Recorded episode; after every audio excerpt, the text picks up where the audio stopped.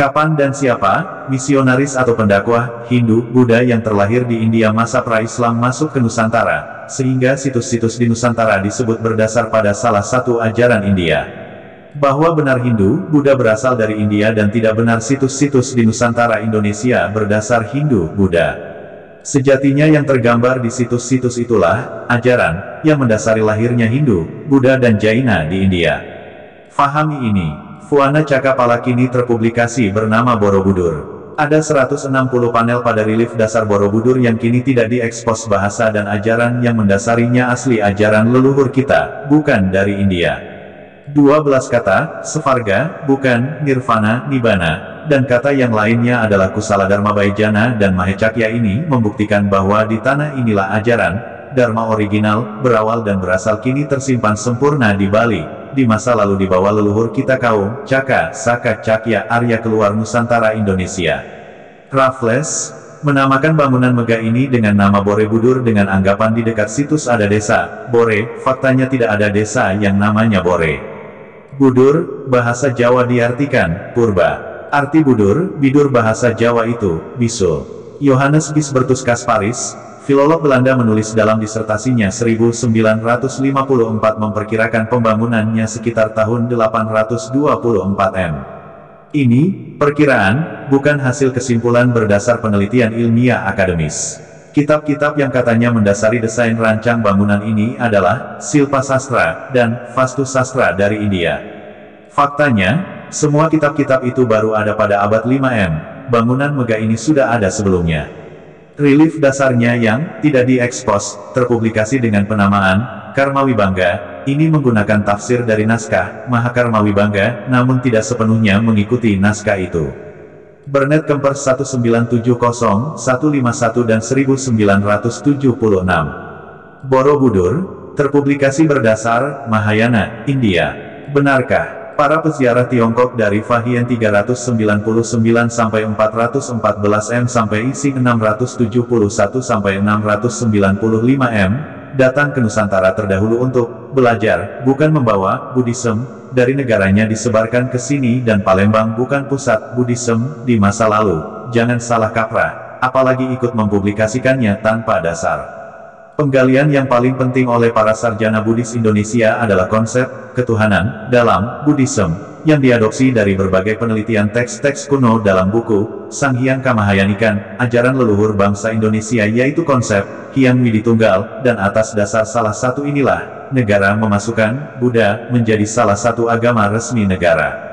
Ketika Bhikkhu Ashin Jinarakkhita mencetuskan ide mengadakan upacara Trisuci Waisak secara nasional di Borobudur pada tanggal 22 Mei tahun 1953. Mulai saat inilah terpublikasi Borobudur berdasar Mahayana. Seorang bhikkhuni juga akademisi Thailand menyimpulkan hanya 50% yang berkesesuaian dengan biografi Yayam, Siddhartha Gautama dan selebihnya dia tidak paham. Di Nusantara pada abad 4 M sampai dengan 7 M tidak tercatat misionaris India datang ke Nusantara. Peziarah Tiongkok yang datang ke Nusantara adalah untuk belajar dan mencatat ajaran dharmik original yang telah ada lama di Nusantara, bukan membawa ajaran dari negerinya disebarkan ke Nusantara. Palembang bukan pusat ajaran Buddhis. Peziarah Tiongkok yang datang ke Nusantara untuk belajar dan mencatat ajaran dari Nusantara yang dibawa ke negerinya. Fahuan 337-422 M. Catatan perjalanan diterjemahkan dan diberi catatan oleh Korean Recension dari teks bahasa Mandarin oleh James Leger, yang dilihat Fahuan bangunan dengan patung, di dalamnya di samping pohon besar adalah situs, mendut. Pada tahun 399-414 M. Fahuan dalam perjalanan di Suvarnadvipa mencatat, mengikuti sungai Ponai adalah sungai Panai, Kampar. Di tempat di mana para pelajar pernah tinggal di situ dan melakukan gerakan berjalan berputar mengelilingi tope stupa juga 4 guru duduk di 4 sudut di tempat ini menara telah didirikan Pradaksina Prasawiya Tawafdi Muara Takus. Sung Yun 518 sampai 521 M mencatat adanya kekuasaan yang disebutnya Saka Kesatrapas. Dari identifikasi koin diduga telah ada sekitar tahun 225 M dengan gambar tope atau stupa Muara Takus. Pada tahun 602 sampai 664 M, Hien Sang mencatat apa yang dilihatnya di Suvarnadvipa. Di sampingnya ada stupa yang dibangun oleh raja, sekitar 200 kaki tingginya. Di dekat ini ada tanda di mana Tathagata berjalan ke sana kemari. Huining 664M-667M melakukan perjalanannya selama 3 tahun di Pulau Jawa untuk menerjemahkan sebuah sutra tentang pemahaman kehidupan setelah kematian. Di Nusantara ini bernama Sevarga. Penterjemahan dibantu seorang pakar Jawa yang bernama Jnanabhadra. Sevarga bukan nirvana. Ising atau Yijing tahun 671-695M. Pengelana asal Tiongkok yang datang ke Nusantara 3 kali berangkat dari Guangzhou berlayar 20 hari selama 10 tahun di Sriwijaya 685-695M. Ia tinggal selama 6 bulan di Sriwijaya, 2 bulan di Malayu untuk belajar. Leluhur bangsa Indonesia terdahulu, para Brahman, disebut oleh sejarawan Eropa sebagai Brahmanism, adalah kaum Saka. Para Aryan membawa ajarannya, dharmik original, keluar Nusantara sebelum Veda dituliskan. Di Suvarnadvipa Nusantara pada masa yang lebih tua lagi, jauh sebelum zaman Veda 6500 SM telah ada ajaran yang dianut, yaitu Dharma. Ajaran asli Nusantara kaum Saka nenek moyang kita, disinilah sumber awal ajaran dharmik original. Kemudian pada era sesudah Veda, dituliskan di India juga setelahnya tercatat para tokoh pelopornya. Dharmadasa 700-620 SM. Dharmapala 670-580 SM. Sanjaya Blataputa 6 SM. Sariputra 568-484 SM. Suvarnadvipa Dharmakirti 610 SM 520 SM. Ada 2 nama pada masa berbeda. Kumarila Batai 618-540 SM. Adi Sankara 569-537 SM. Krijanayasa, Dapunta Hiam 671-702M. RC Markandeya, abad ke-9M. Krijanayasa abad 6 Masehi. Mereka putra Nusantara pelopor dharmik original, yang landmark di Muotakui, kini terpublikasi, Muara Takus, adalah pusat peradaban maju sebelum 78 Masehi yang membangun situs-situs di Nusantara. Juga Nalada di Bihar India di kemudian hari bernama Sriwijaya dengan tokohnya Shailendra. Ajaran Brahmana, dharmik, yang dibawa kaum Arya Cakya, Saka, adalah leluhur kita jauh sebelumnya dan di kemudian hari menjadikan munculnya penafsiran terhadap kitab suci Catur Veda yang melahirkan Aranyaka dan Upanishad. Veda dipelajari dan ditafsirkan dengan bebas. Kebebasan ini menyebabkan timbulnya beberapa ajaran dan aliran yang berbeda-beda. Pada tahun 563-483 SM, lahir Siddhartha Gautama, tokoh Buddhism. Pada tahun 549-477 SM, lahir Mahavira, tokoh Jainism. Pada abad 9M, era Inggris di India, lahir ajaran yang tidak berasal dari seorang pendiri atau satu titik waktu sebagaimana ajaran lain. Untuk membedakan tidak keduanya, terdahulu juga tidak Islam, berbasis Vedic. Hinduisme adalah peleburan atau sintesis dari berbagai tradisi dan kebudayaan di India. Sintesis muncul sekitar 500-200 SM di India, dengan pangkal yang beragam dan tanpa tokoh pendiri, tumbuh berdampingan dengan Buddhism hingga abad ke-8. Dari India Utara, sintesis Hindu ini tersebar ke selatan.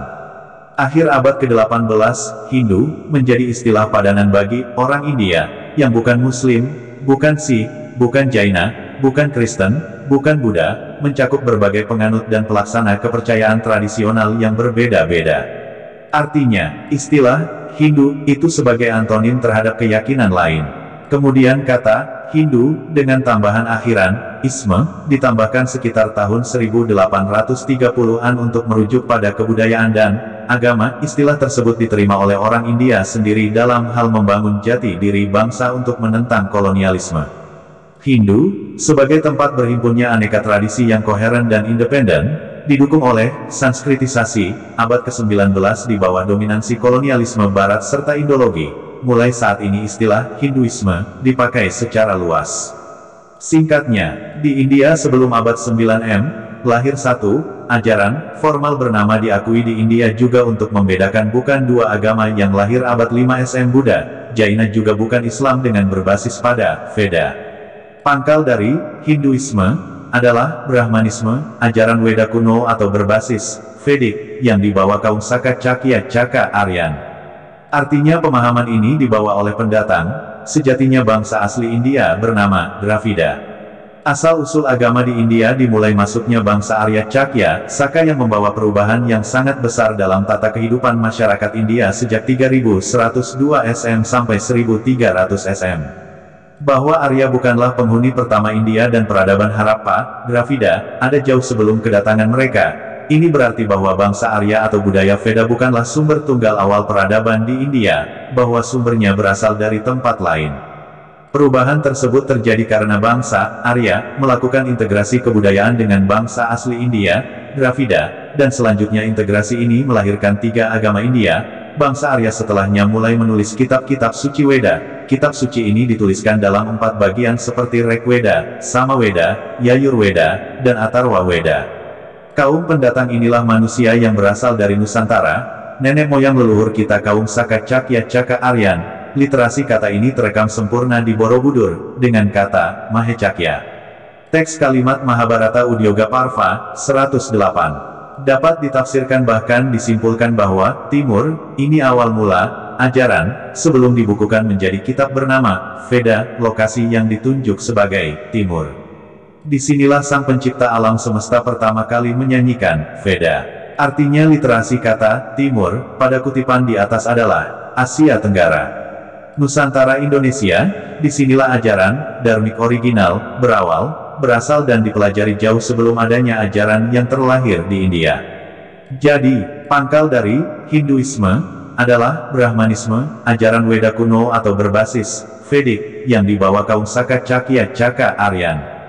Literasi teks kata Cakya tertera di relief dasar Borobudur, kini tidak dapat dilihat karena ditutup. Bukan karena alasan teknis mau runtuh dan setelahnya dipublikasikan ada relief porno.